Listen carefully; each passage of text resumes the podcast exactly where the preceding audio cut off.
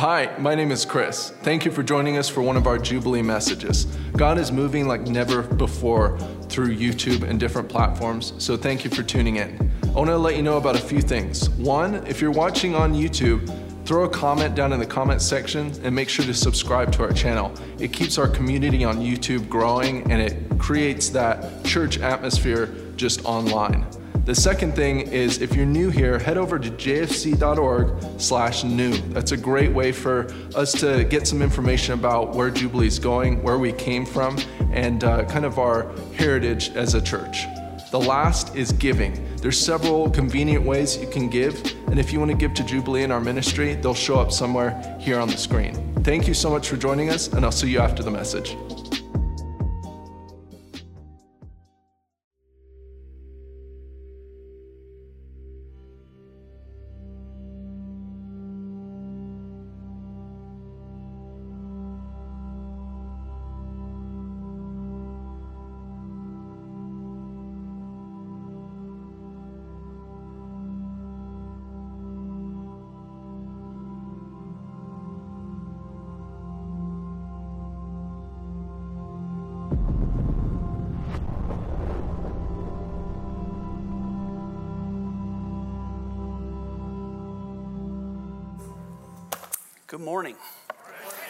That you're here. Uh, just a second, we will um, we'll jump into the message. Uh, this weekend, tomorrow in particular, it's Memorial Day, and um, you know it's easy to say it's Memorial Day and then lose the meaning behind it. It turns into the unofficial beginning of summer for many people, or for others, it's just a day off and it's a barbecue day. But the truth of the matter is, um, Memorial Day is the time where we look back and remember those who have given the ultimate sacrifice so that you and I can sit here and enjoy this day.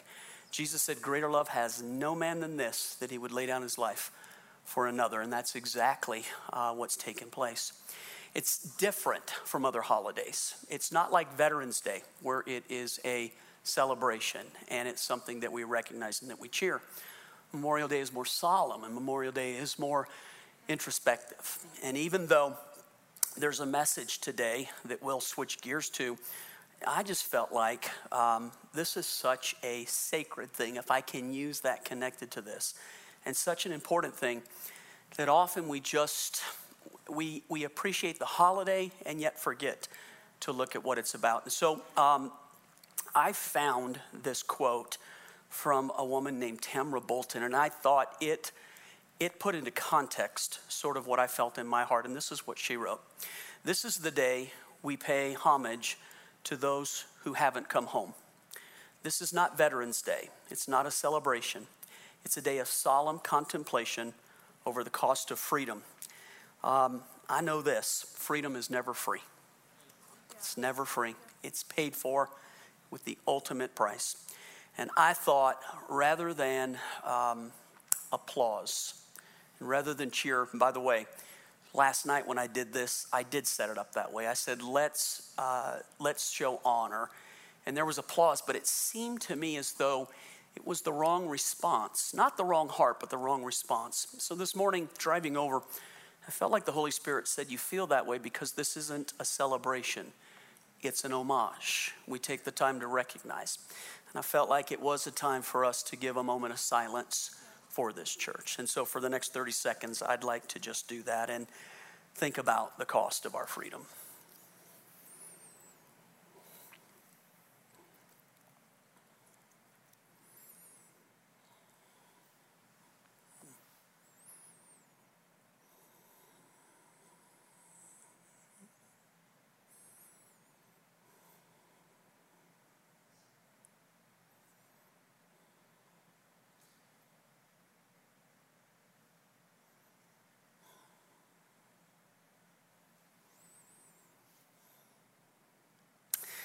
Father, we do. We recognize our home, our great country, and the price that was paid for us to sit here, not under tyranny and not afraid to worship, free to be able to go and make decisions today and to enjoy what's been done for us. People have paid the ultimate price so that we don't have to worry about those things. And so, Father, right now, we are thankful.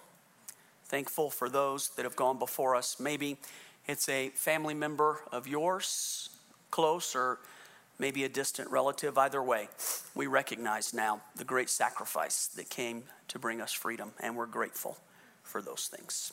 Amen. And amen. Um, we're in a series about the Holy Spirit, and today we begin a two part message. Really, there'll be three parts to it, and I'll explain it on the gifts of the Holy Spirit. And I'm going to try to um, imagine there's nine spiritual gifts. And I initially had one weekend to teach nine spiritual gifts. No way to do it. There's just, you, you, cannot do any honor to it that way. So I broke it in half. And then as I was writing the message, I recognized um, here's my all cards on the table. Listen to this. I don't want you to hear this message and just be smarter about the Holy Spirit. Yeah. This is a message that you're not supposed to just have knowledge about, but that you're also supposed to experience, right?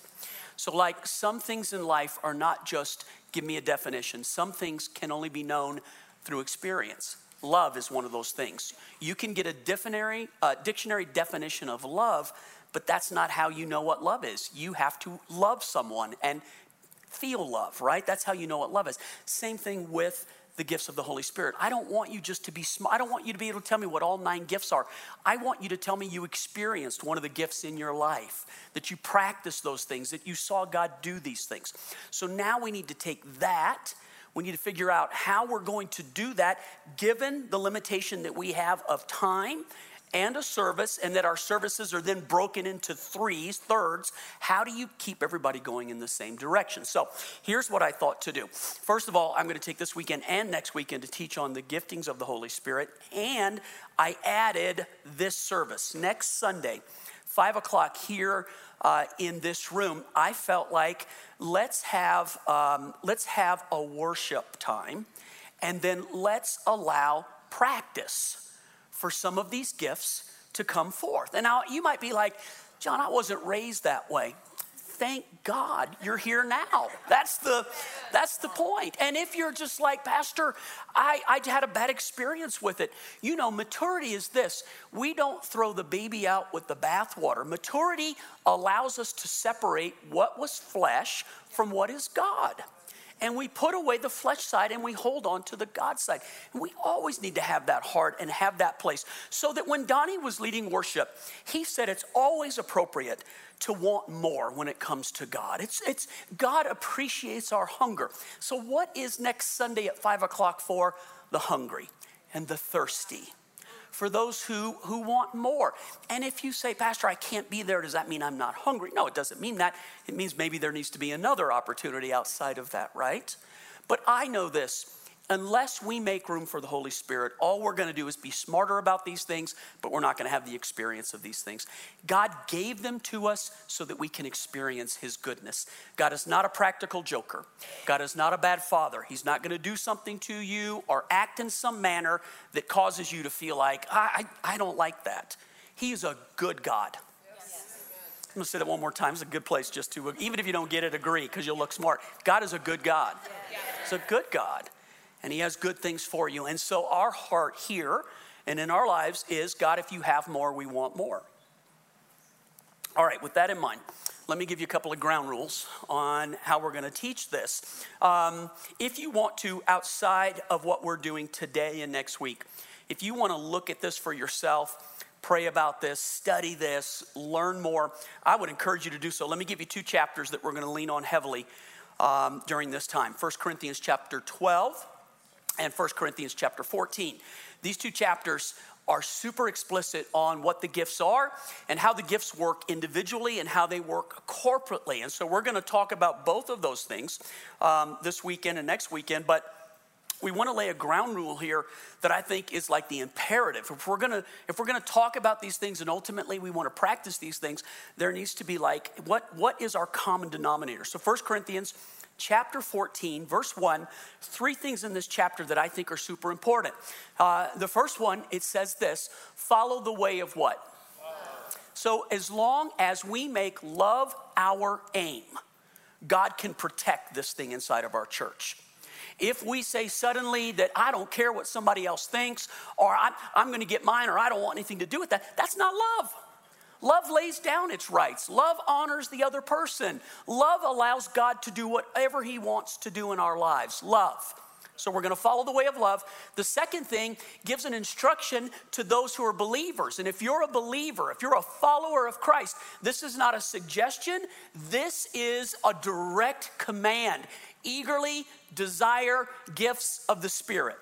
Say it with me eagerly desire gifts of the Spirit. So you don't get the luxury of saying, John, I wasn't raised that way, or John, I'm uncomfortable with those things, or John, I don't get those things. You, as a follower of Christ, are being told, eagerly desire the things that God has for you. They're gifts, they're good gifts. Amen. And the greatest way to honor the gift giver is to take the gift that's being given to you and use that gift. That's how you honor someone who's given you a gift. And then the last one gives us an imperative about the gifts, and it says this eagerly desire the gifts of the Spirit. And then look at this, especially which gift? Prophecy. When's the last time you woke up and went, God, I want prophecy? Because that, according to this, is what you're supposed to do. And somewhere, listen to me, We've learned to do church without the availability of the gifts of the Holy Spirit. That's never what God intended. That's not how it's supposed to be. We quantify a good service by how good the teaching is and not by whether or not the gifts of the Spirit were also available to us in a service. And both of those things are important. Thank you for that overwhelming, powerful, knock the preacher down, amen. Right here. Okay, so try to teach these things. 1 Corinthians 14 1, follow the way of love, eagerly desire spiritual gifts, especially the gift of prophecy. Back to 1 Corinthians chapter 12, 7 through 11, lists the nine gifts of the Spirit. So I'll read it to you, and then, folks, obviously can't teach on all of them. I'm only going to pick a few to teach today. Uh, now, to each one, and the context here, Paul is writing to a church in a large metropolitan city called Corinth. Uh, Corinth is an educated city. It's a uh, of its time, a large city, a Denver type of a city, not millions, but thousands, tens and tens of thousands of people for its time. It's a big metropolitan place. So Paul is writing a letter to a group of believers who um, some are unaware of spiritual gifts, some are abusing spiritual gifts, some are uh, like, hey, these things are available to us. So he's got this like real eclectic group and he's trying to teach them. And I would say it's kind of where we are, right? Some that are pretty unaware, some that are like really excited, some that have had mistakes made with it. And yet we need to eagerly desire these things and we need to follow the way of love. So each one, uh, the manifestation of the Spirit is given for the common good of the body. To one, there is given through the Spirit a message or a gift of wisdom. To another, a, mess, a message or gift of knowledge by means of the same Spirit. To another, the gift of faith by the same Spirit. To another, uh, gifts of healing. And by the way, the literal translation of that scripture into English is not gifts of healing, it's plural gifts of healings. So there's more than one kind of healing, not just physical, but there's emotional healing. And there's spiritual healing. God sets us free from things that bind us, from wounds. Uh, I've, I've, said this it, it, serving Jesus doesn't erase the past, but it can alter the future so that God can heal you, not where you don't remember what happened to you, but so that you can use those things to launch forward and be used by God to help other people with those things. Did you get it? Yes. So there's gifts of healings, multiple. Um, uh, to another prophecy to another distinguishing between spirits to another speaking in different kind of tongues and to still another the interpretation uh, of those tongues and then he winds it up with this all of these gifts are the work of one and the same Spirit, and He distributes them to each one just as He determines. So here's what this is saying, and get this picture real quick. In this room are every one of those gifts. And everybody in this room has spiritual gifts. And if you go, I don't think I have a spiritual gift, my first advice to you was quit agreeing with the enemy of your soul about spiritual gifts. You have spiritual gifts. Now, you may not know what they are. You may never have been trained in these things. You may never have been taught that you have spiritual gifts. You may never have operated as a spiritual gift, right? But that doesn't mean that you don't have them. And by the way, if you're breathing air, it's not too late. It's not too late. It's really not in this room are all nine of these gifts. And just one other thing, it's not in my notes, but just say it to you. Uh, can a person have more than one gift? You bet. Of course. I, like, I don't know if there's a, maybe you can have all nine, I'm not sure. But I know you can have more than one. I know in my life I operate in more than one gift. And I would say this too you may not have that gift, but from time to time, the Holy Spirit can use you in that thing. So that, you know, it may not be like your go to, but you can be used in that thing right there if you're willing to go there. And I would just like to open your heart to the idea that according to the scripture, the Holy Spirit has distributed these gifts as He see fit.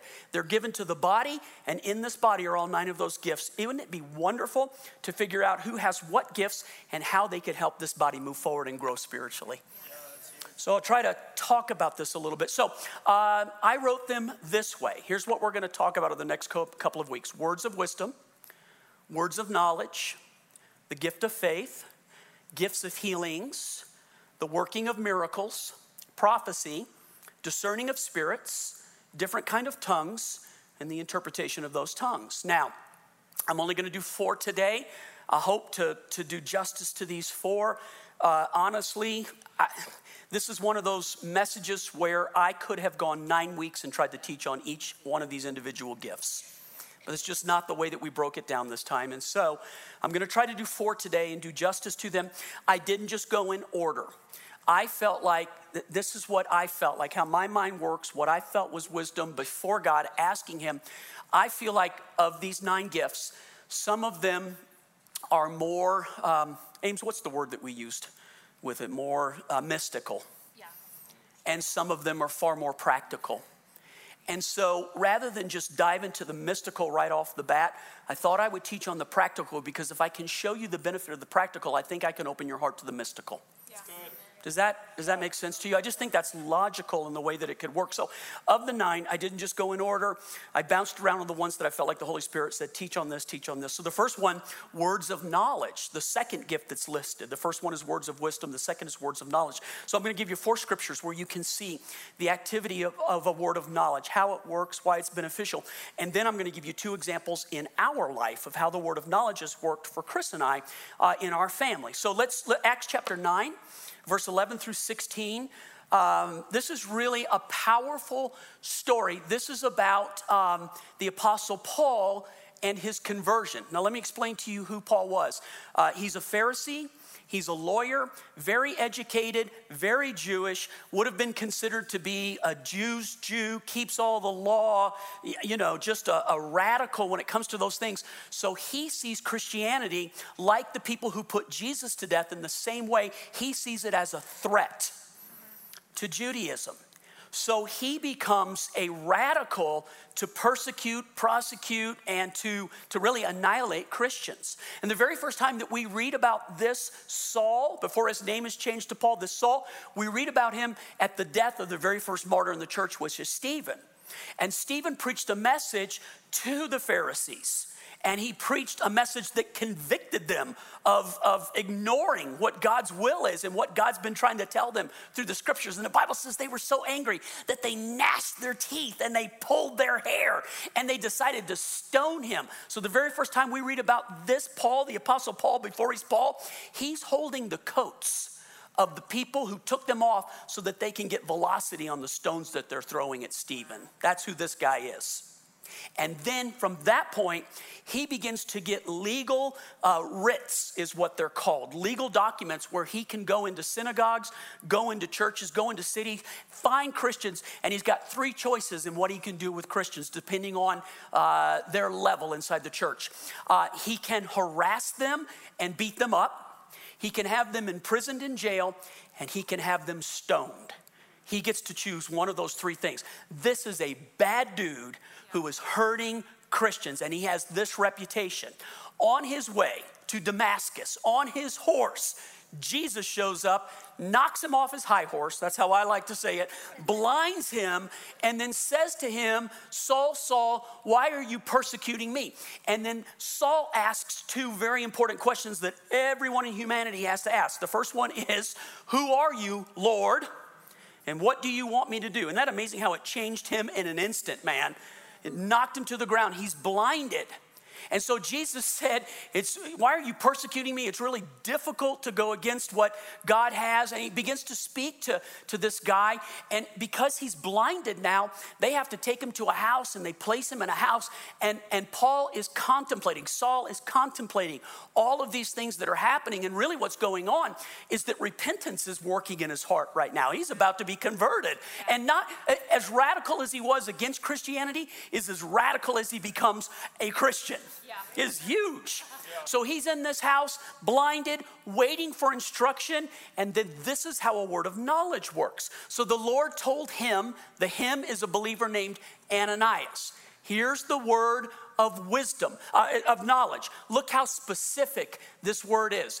Go to the house of Judas on Straight Street and ask for a man from Tarsus named Saul, for he is praying. And in a vision, he has seen a man named Ananias come and place his hands on him to restore his sight. Don't go to the next scripture, just stop.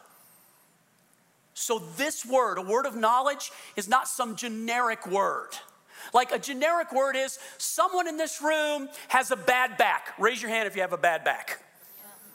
Boom, you're gonna hit somebody with a generic word. A word of knowledge is a specific.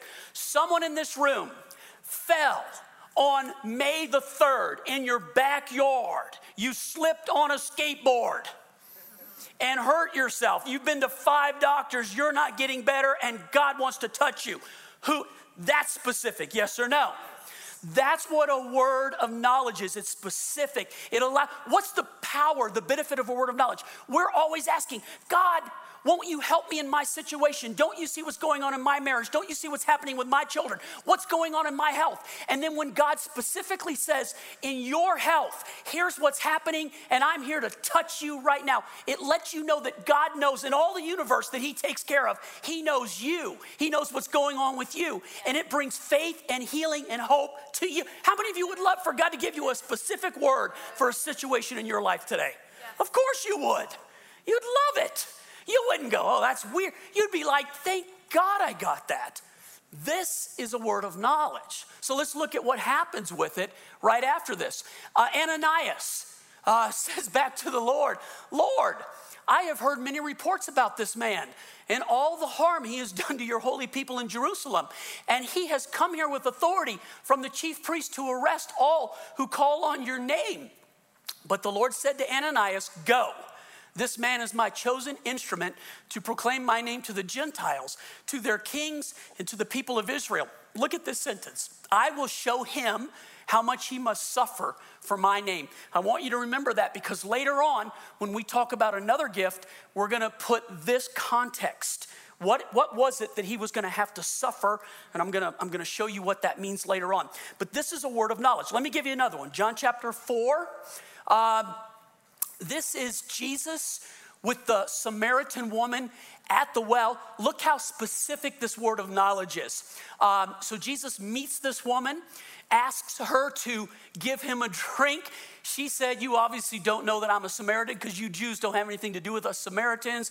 And Jesus said, If you knew who you were talking to, uh, you'd be asking me to give you a drink, and I'd give you water that would satisfy you forever. And he begins to preach to her. And then he says this Go call your husband and come back. I have no husband, she replied. Here's the word of knowledge. Jesus said to her, You're right. When you say you have no husband, fact is, you've had five husbands, and the man you are living with now is not your husband. What you have just said is quite true, she said. Look at me. A word of knowledge is not some generic thing, it's very specific. And the reason that some of us are afraid of a word of knowledge is that we believe it would be used to shame us or embarrass us. Here's what I would say to you if God has something personal to say to you that would call you to attention, He wouldn't do it in front of everybody. Just like Jesus said it to her one on one, God would never shame you and embarrass you because He's a good God with good gifts and would never do something yes. to harm you. Right. You don't have to be afraid of any gift. So if God does have something very specific that He would call you to repentance over, or call you to, hey, this is harming you, or hey, you're not going the right direction, He wouldn't do that to embarrass you in front of a group of people. He would speak that to you personally so that something good could come of it. Do you see that? That's a word of knowledge. A word of knowledge can save a person, can heal a person, can, can set a person free. All right, uh, let's go to another one. Now, this one is um, this is a gift that I, to be honest with you, I, I'm not excited about this gift. I'm not. I don't want this kind of a word of knowledge. Um, but it happened. Uh, a man named Ananias, not the Ananias that prayed for Paul. This Ananias is about to die, and this story takes place about 15 or 20 years before the other story about Ananias praying for Paul. So these are two different Ananiases. A man named Ananias, together with his wife Sapphira, sold a piece of property with his wife's full knowledge. She's in cahoots. He kept back part of the money for himself, brought the rest, and put it at the apostles' feet. Peter said, Ananias, how is it that Satan has so filled your heart that you have lied to the Holy Spirit and have kept for yourself some of the money you received for the land? Let me just comment on this. Is what he did wrong the fact that he kept back some of the money? No, that's not the issue. This was his property. In fact, Peter's about to say it all belonged to you. You didn't have to do anything with it, but he lied in front of the whole church, and here was the lie. They took the money, held back some of it, and then the money they took, they said, This is all the money that we got for selling the property. Look at this great gift that we're giving to the church. Maybe they wanted to be more respected. Maybe they wanted a higher position of authority. Whatever it is, they're lying to everybody and they're deceiving everybody in the church. And this would be very, look at me. When leadership lies to the church, it harms the church. And God is not for that. And I'm thankful, honestly, that not all lies get dealt with this way right here. Okay.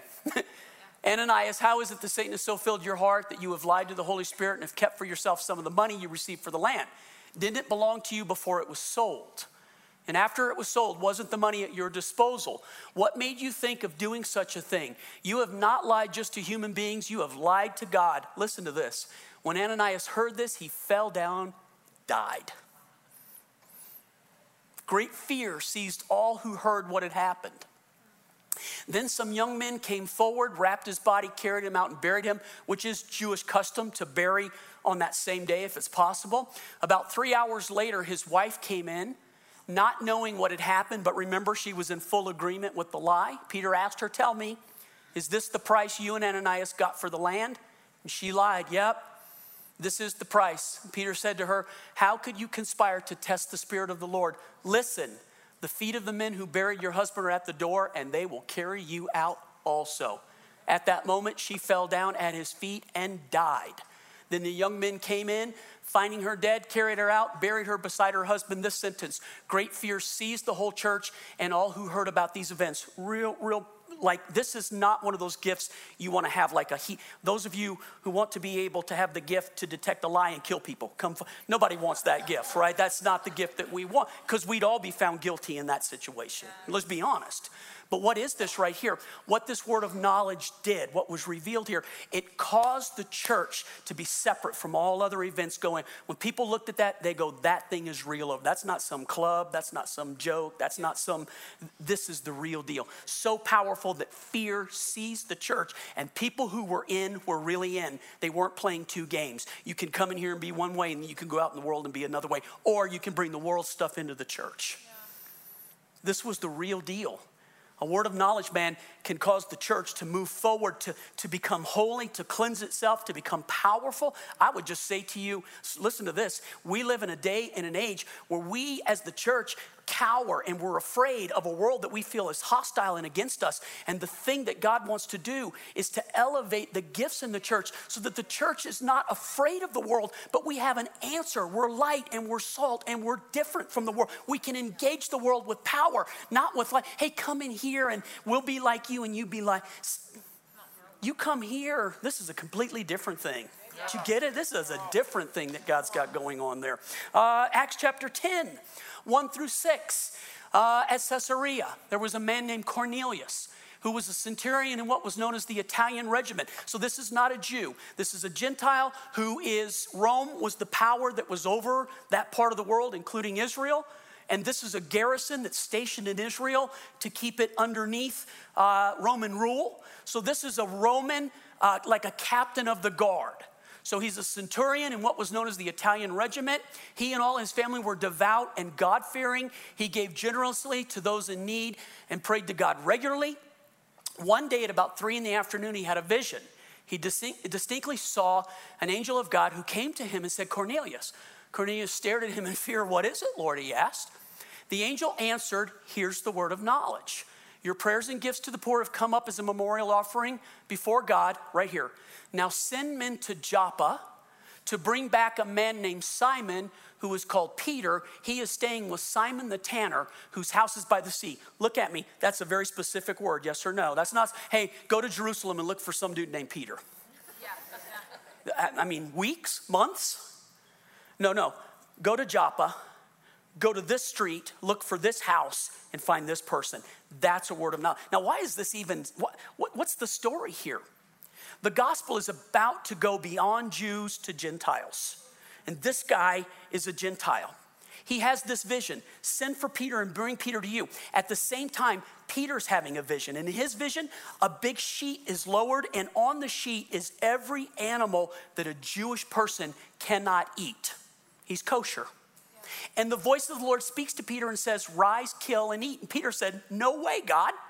I can't do that. Since I was a kid, I've been taught that that's illegal, and I've kept myself pure and kosher. And God said to him, What I call clean, you can no longer call unclean. The meaning?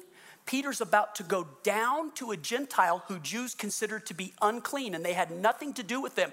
And God is now saying, What I call clean, you no longer can call unclean. Yeah. Peter goes to this house based on this word of knowledge and vision, preaches the gospel to Cornelius. Cornelius, all of his family become believers, they're baptized, and they're the first Gentile Christians that spread out into the entire world.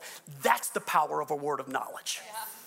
It can reach a city. It can reach a country. It can reach a people group. Are you following what I'm saying? So this is like big picture, small picture. How does a word of knowledge work in our lives? All right, let me give you one. This is a few years ago. This is a healing that happened to me. Uh, I was the associate pastor at a church in northern Colorado, Resurrection Fellowship, Loveland, Fort Collins area.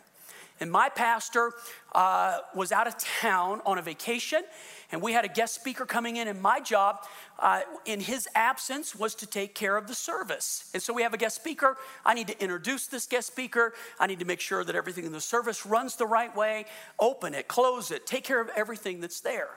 So we have uh, the speaker coming, and a few days before she was due there, I think it was a Wednesday or a Thursday, I went mountain biking with a group of friends. We used to go mountain biking. We went up to Winter Park and rode the lift up and then bombed down the hill. And I had probably made my third run, was to be my last run. I was flying down the hill, and as the mountains, when it rains, it causes washouts, little channels. If you've ever mountain bike, you know exactly what I'm talking about. And at about 30 or 40 miles an hour, my bike ended up in one of these little washouts washout channels and I couldn't get the front wheel out of it and it hit a rock and over the handlebars I go. And I'm wearing a helmet, so I'm protected that way, but I land on my shoulder and I broke my shoulder. I separated my shoulder. And anybody in this room that's ever had a broken shoulder, it's the real deal, man. Oh my goodness, it hurts. So I stood up. I, ins- I heard it crack when I hit. I stood up. I couldn't move it. It begins to swell almost immediately.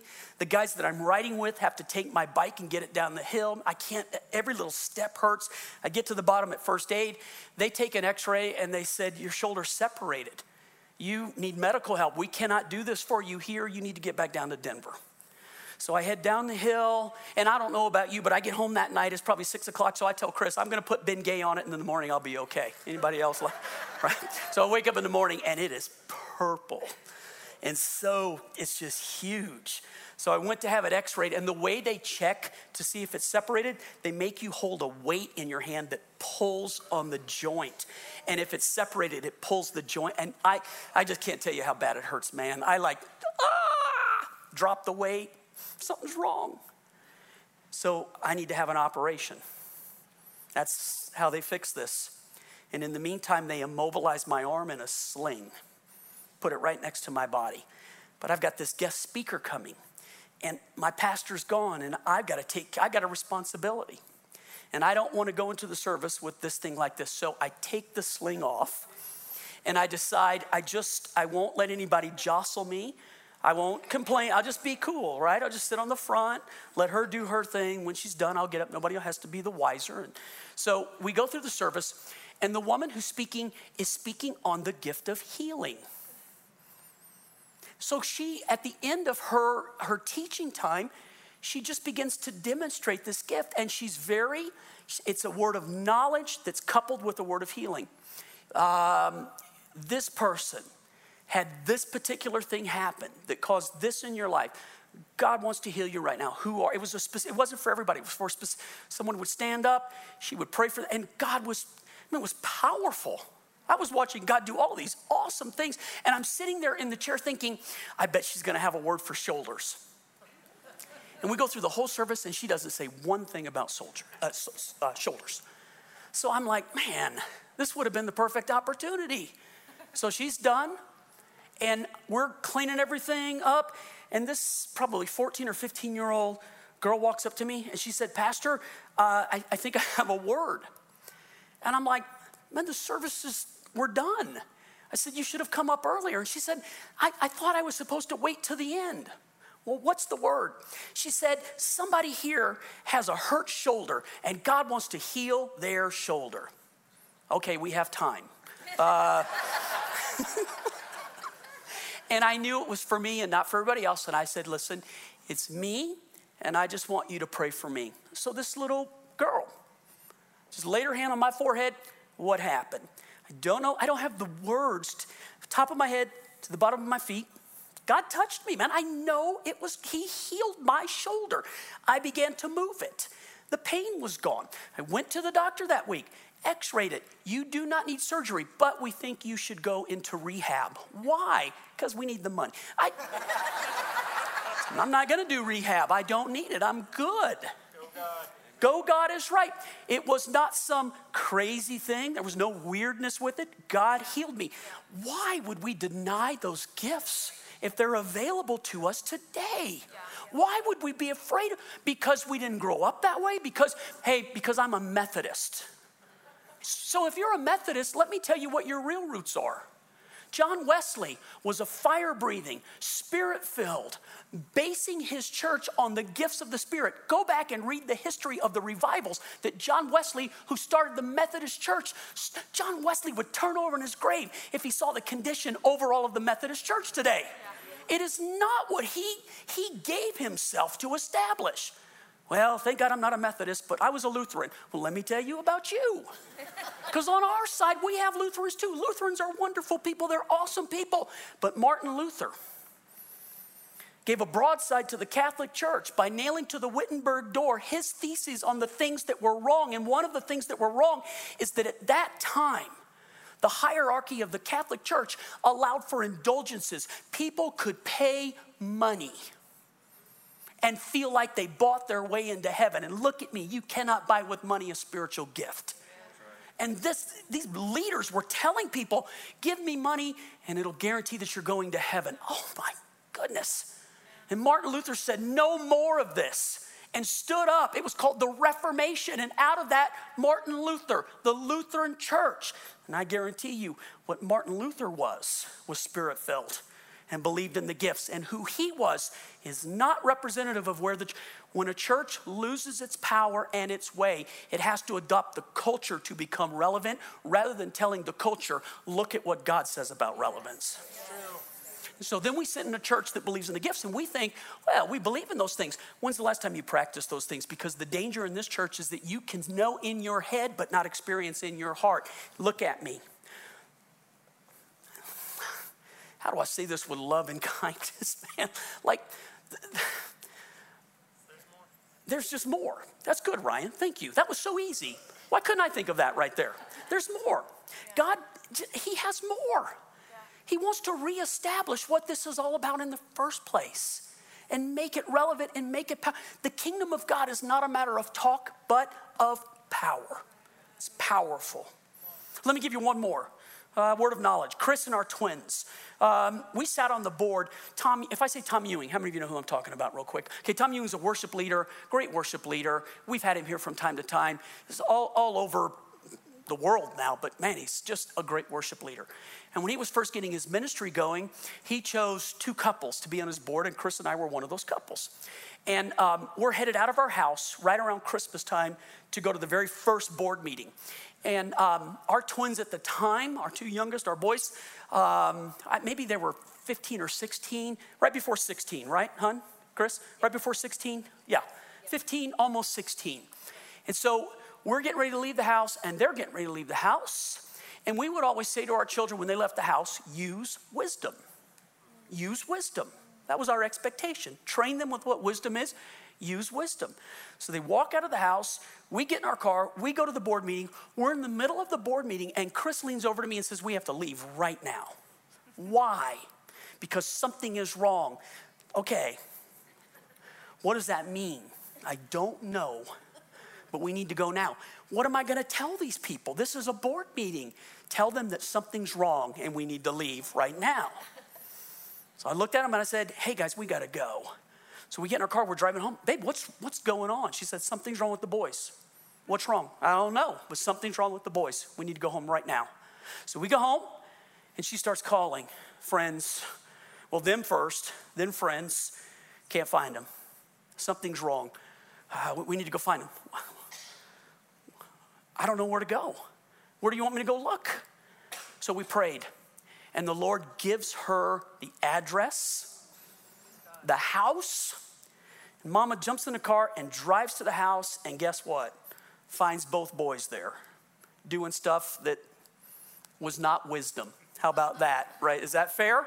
Anybody in this room ever not done wisdom before in your life? So don't judge me right now. And by the way, if you want to know how things turn out, one of them's a pastor and the other one's in finance, and they both love Jesus and they're both here today, right now. So don't panic when you see a situation. Trust God long term in a kid's life. All right, so so she goes in, says, "Hey, uh, you need to come home now. We we want to minister to you."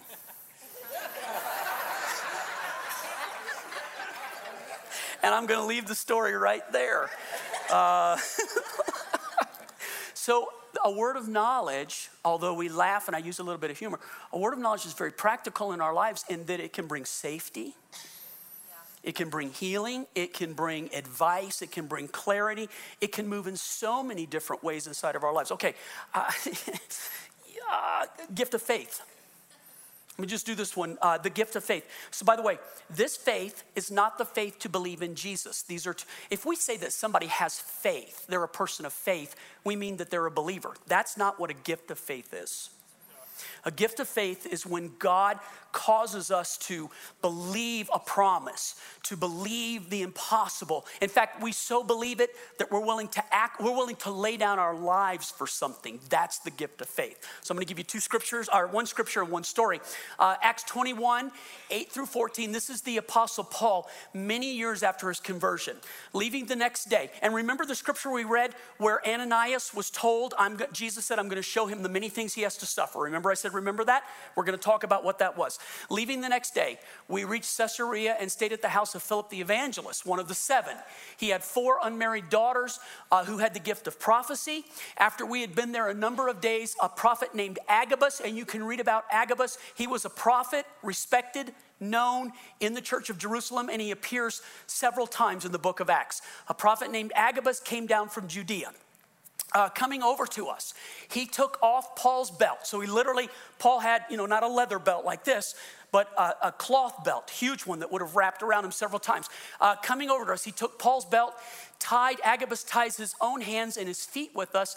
And then here, here is the, the look at this is the Holy Spirit says, in this way, the Jewish leaders in Jerusalem will bind the owners of this belt and will hand the owner of this belt over to the Gentiles.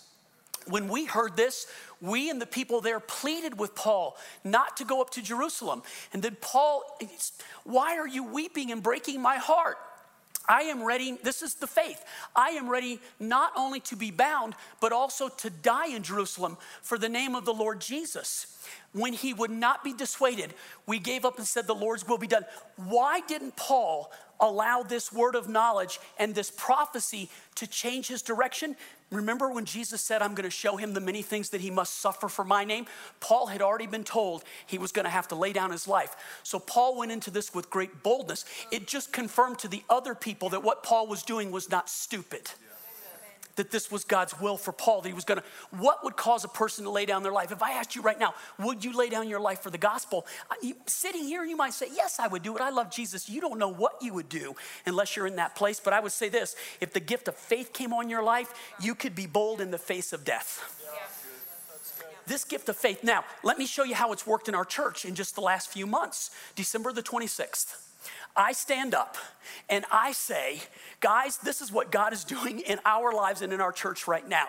Some 30 years ago, God gave Chris and I a twin dream about a teaching and training center eventually that would go along with our church. And here's all of the things that God's been doing with our buildings and with new buildings. And we have 90 days to raise $3 million. That's crazy.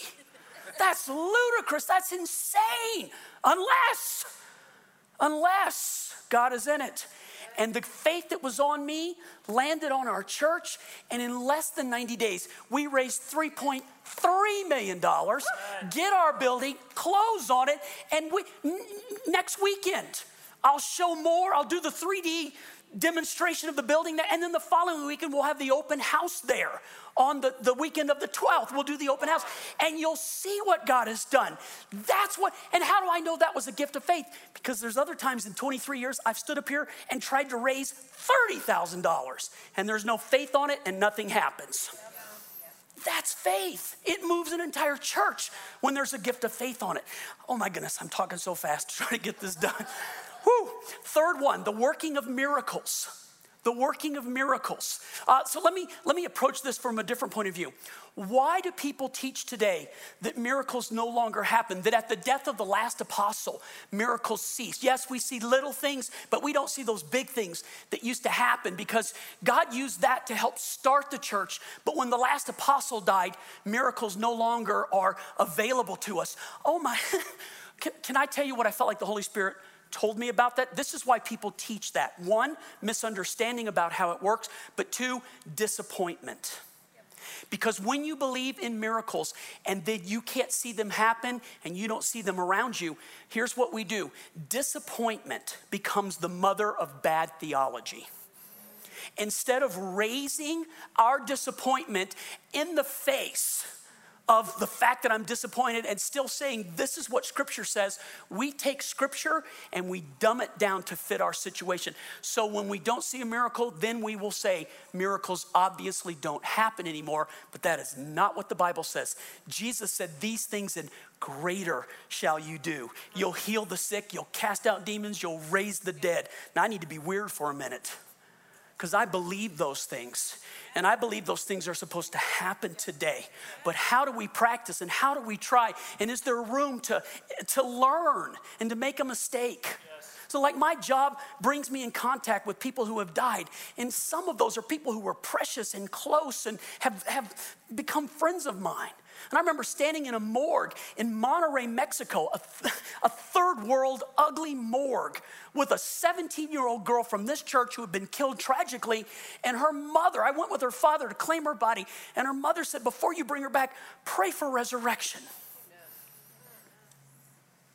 And the only opportunity I have is that they bring this cold body out in the middle of, I can't even describe it to you. And I laid my hands on her and asked God, Will you resurrect this child? And people walking by looking at me, rolling their eyes and thinking I'm the weirdest thing. I believe it enough that I'm gonna practice it. And instead of being afraid and embarrassed and saying those things, just somebody's got to try.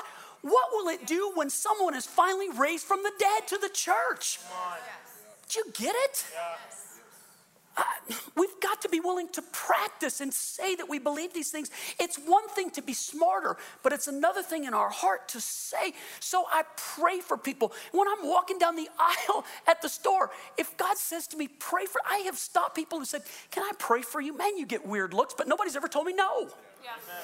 Nobody's ever said no to me being willing to step out, the working of miracles. According to what I read to you, God distributes these gifts to everybody in the church. I wonder in this room who has the gift of miracles and you don't even know it. And you know what the devil loves? For you to be born, to live, and to die, and to never know you had a gift.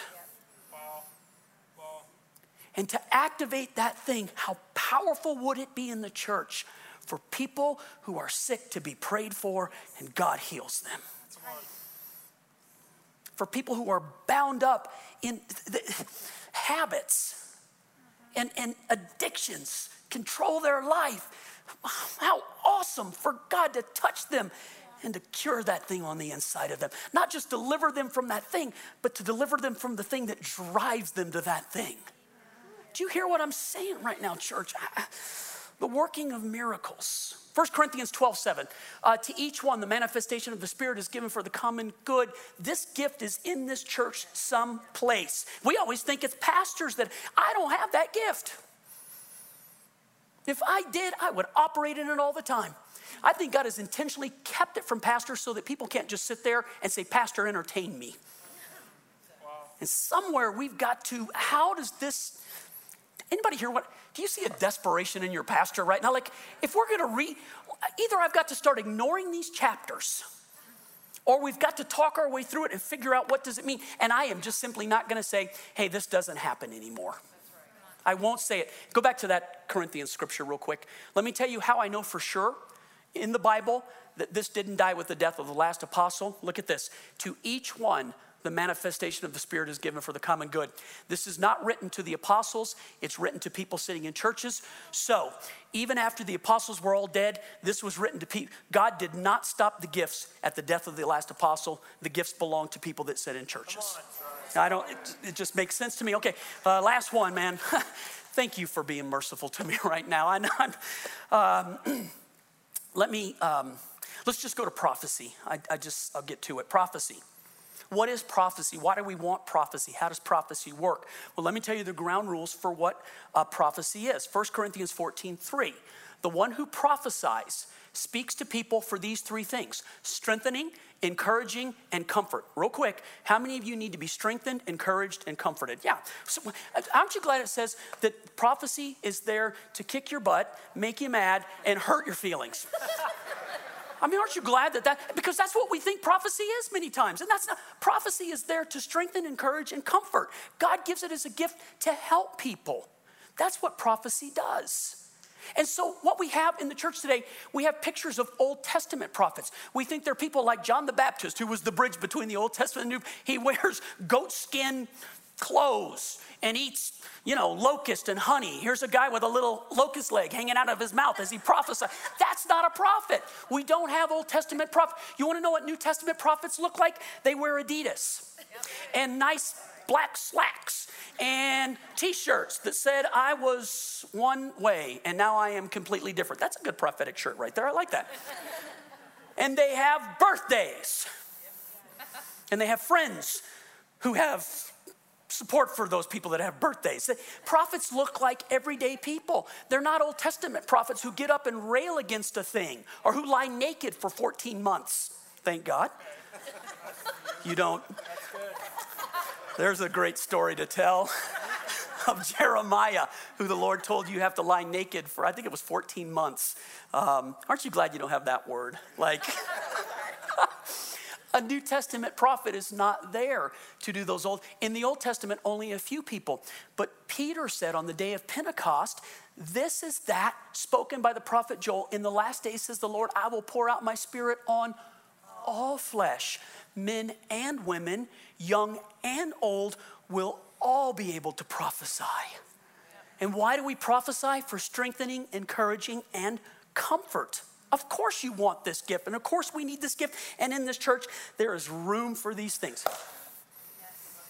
Now, can you understand why I, I add a, an opportunity next Sunday? Because I believe that prophetic events can strengthen, encourage, and comfort people. How many people today are so afraid of? You, you, we're doing that next series on Teach Me, asking you to send us the things you want us to teach on this coming summer. It's amazing how so many of the questions, they're written different, but they're the exact same question. Here's a common question How do I navigate with my children the world that they're growing up in right now? You want to know how you do that? In a nutshell, it's going to take the power of the Holy Spirit. It's going to take prophetic events that'll hold them in place and show them who they are. Man, we live in a day where somehow this nation and this time has made us afraid to even speak out on things that God has made so clear. We must be bold right now. Yeah. We must engage. Jesus said, When I return, will I find faith? Not belief in Him, but faith that's engaging and active and powerful. Yeah. Church, where the hope of America, look at me. The hope of America is not some revival coming out of Washington, D.C. The hope of America is the church waking up and realizing who you are, what God has said about you, and the gifts that are available to you, sir. They're in you, and they're in you, and they're in you. They belong to us. That's our hope. We do not have a political problem, we have a spiritual problem today. It is a spiritual problem. And that doesn't mean that politicians aren't key and important, and laws aren't aren't necessary. It means that the hope of the world is not politics, it's Jesus. It's Jesus. And that's what I believe. That's the church that's been delivered to us, and that's what's got to rise up in this day, man. And even the church itself, not knowing who it is, looks to Washington, D.C. to provide answers that only we have inside of here. We have them. And either I've lost it, which is a possibility, I'll give it to you. Or I'm on to something here that's far deeper than what we know right now, that encompasses all people. all people. Not some people, not white people, not black people, all people. All people. This is an all people issue. This is a Jesus issue, is what it is. God, come and do this today, man. Come and do this today. Look at me. I, my last words of comfort it's 1219 I, am sorry. I'm working hard right now. I'm really working hard man. I, I so that you know the bible says with these things they're to be done decently in order. Of course the enemy wants to use these things because if he can cause us to make mistakes then he can shut down the power part of the church. So pastors jobs then are to watch over sheep. So you know like if there's words in our churches, even now it works this way. We ask, we don't just let people stand up and take over. We tell them, I sit right over there, right over there where other pastors sit. You need to go over there, and whoever uh, is by the microphone, you need to say to them, I have a word. And I will ask people, What's your word? And if they tell me, Well, if I tell you, there'll be no anointing on it, eh, sit down. Or I've had somebody say to me before, if, if I, it doesn't work that way, Pastor, when I go up there, then the Holy Spirit will come on me and I'll be able to prophesy because the Holy Spirit, the Bible says that the Spirit is subject to the prophet. The prophet's not subject to the Spirit. If you fall in a trance, you need help. That's not, I don't know what spirit that is, but that's not, yep. that's not how it works. This is normal. And then I'll tell people, okay, I think that word is for our church and not just for you. So I want you to say the word and just say the word. Don't preach with it. That's my job. That's what I do. Just say the word. And then we'll see if there. So, what is that? Is that control? In a manner of speaking, it is control, but it's not to hinder the Holy Spirit. It's to allow there to be order with it so that God can use it in our church. I will walk in my responsibility to protect you as we try to go forward in these things. Do you understand what I'm saying? Yes. Not to hinder or grieve the Holy Spirit, but so that the Holy Spirit can keep moving inside of our church. We got to quit talking about these things, being afraid of these things, comparing these things. Uh, like, Pastor, we might make a mistake with it. My goodness, if that is the qualifier for trying anything, you need to go to heaven right now because nothing in this side of heaven is perfect. Have you figured that out? Including who you married, meaning who they married. So um, I tried to use a little humor. That just went like right over the Okay. Pastor Daniel is going to take us into communion right now. I think it's the perfect bridge into just opening our hearts and allowing the communion of the Holy Spirit and the reality of Jesus to touch us and if you find yourself just like, Pastor, I'm confused about these things, or Pastor, I just am unsure about, or Pastor, I've been wounded by these things, Pastor, I just don't know anything about these things. It's awesome. You're in the right place then, man. You're in the right place at the right time. And what we're going to do together is allow the Holy Spirit to teach us these things and draw us into these things and help us to understand these things because God is good and He has good gifts for His people. And that's what we want. We want to eagerly desire the gifts, follow the way of love, and allow strengthening, encouraging, and hope to be given to the church today. Son, come on.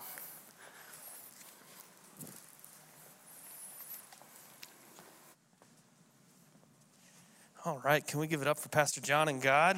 Yes. Thank you. Um, just uh, you know, finding out that I was running communion this weekend, and just really taking it to the Lord and asking, "Hey, what what do you want to be done uh, for your people, your sheep, your church? Uh, what what what? How do you want it to end with the Holy Spirit message?" And I felt like He kept saying to me, "I'm not done with you yet." And the story behind that with me personally is I am not a good flyer. Like I hate getting on planes, get very nervous. But every time I get on a plane, I lay my hand on it and I go, Jesus, put angels in and around it, protect us, let there be zero turbulence. And every single time I feel like the Lord tells me, Daniel, I'm not done with you yet. I'm not done with you yet. I'm not done with you yet. And I felt like the Lord want me to put that on you guys, that He's not done with you yet, that He's not done with this church yet. And you might be asking, Daniel, what does that have to do with communion?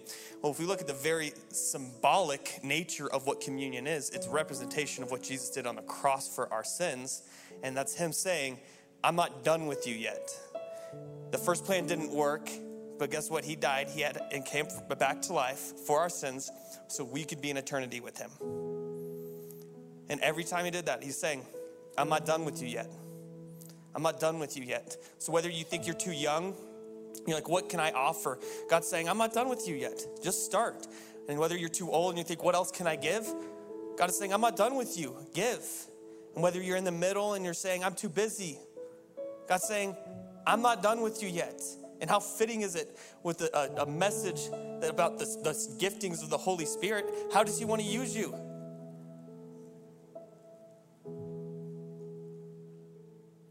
God is saying He is not done with this church.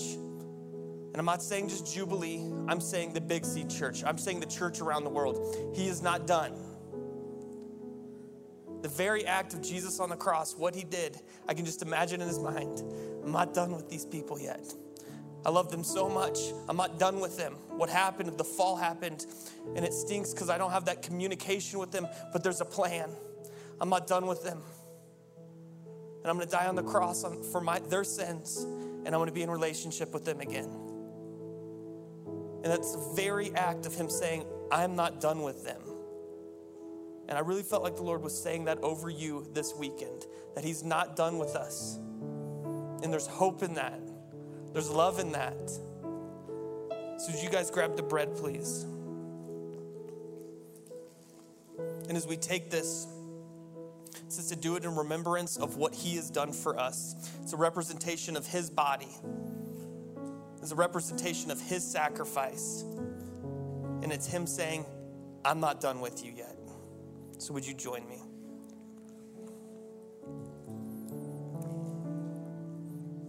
And with the grape juice, this is a representation of the blood that he shed on the cross for our sins, being beaten,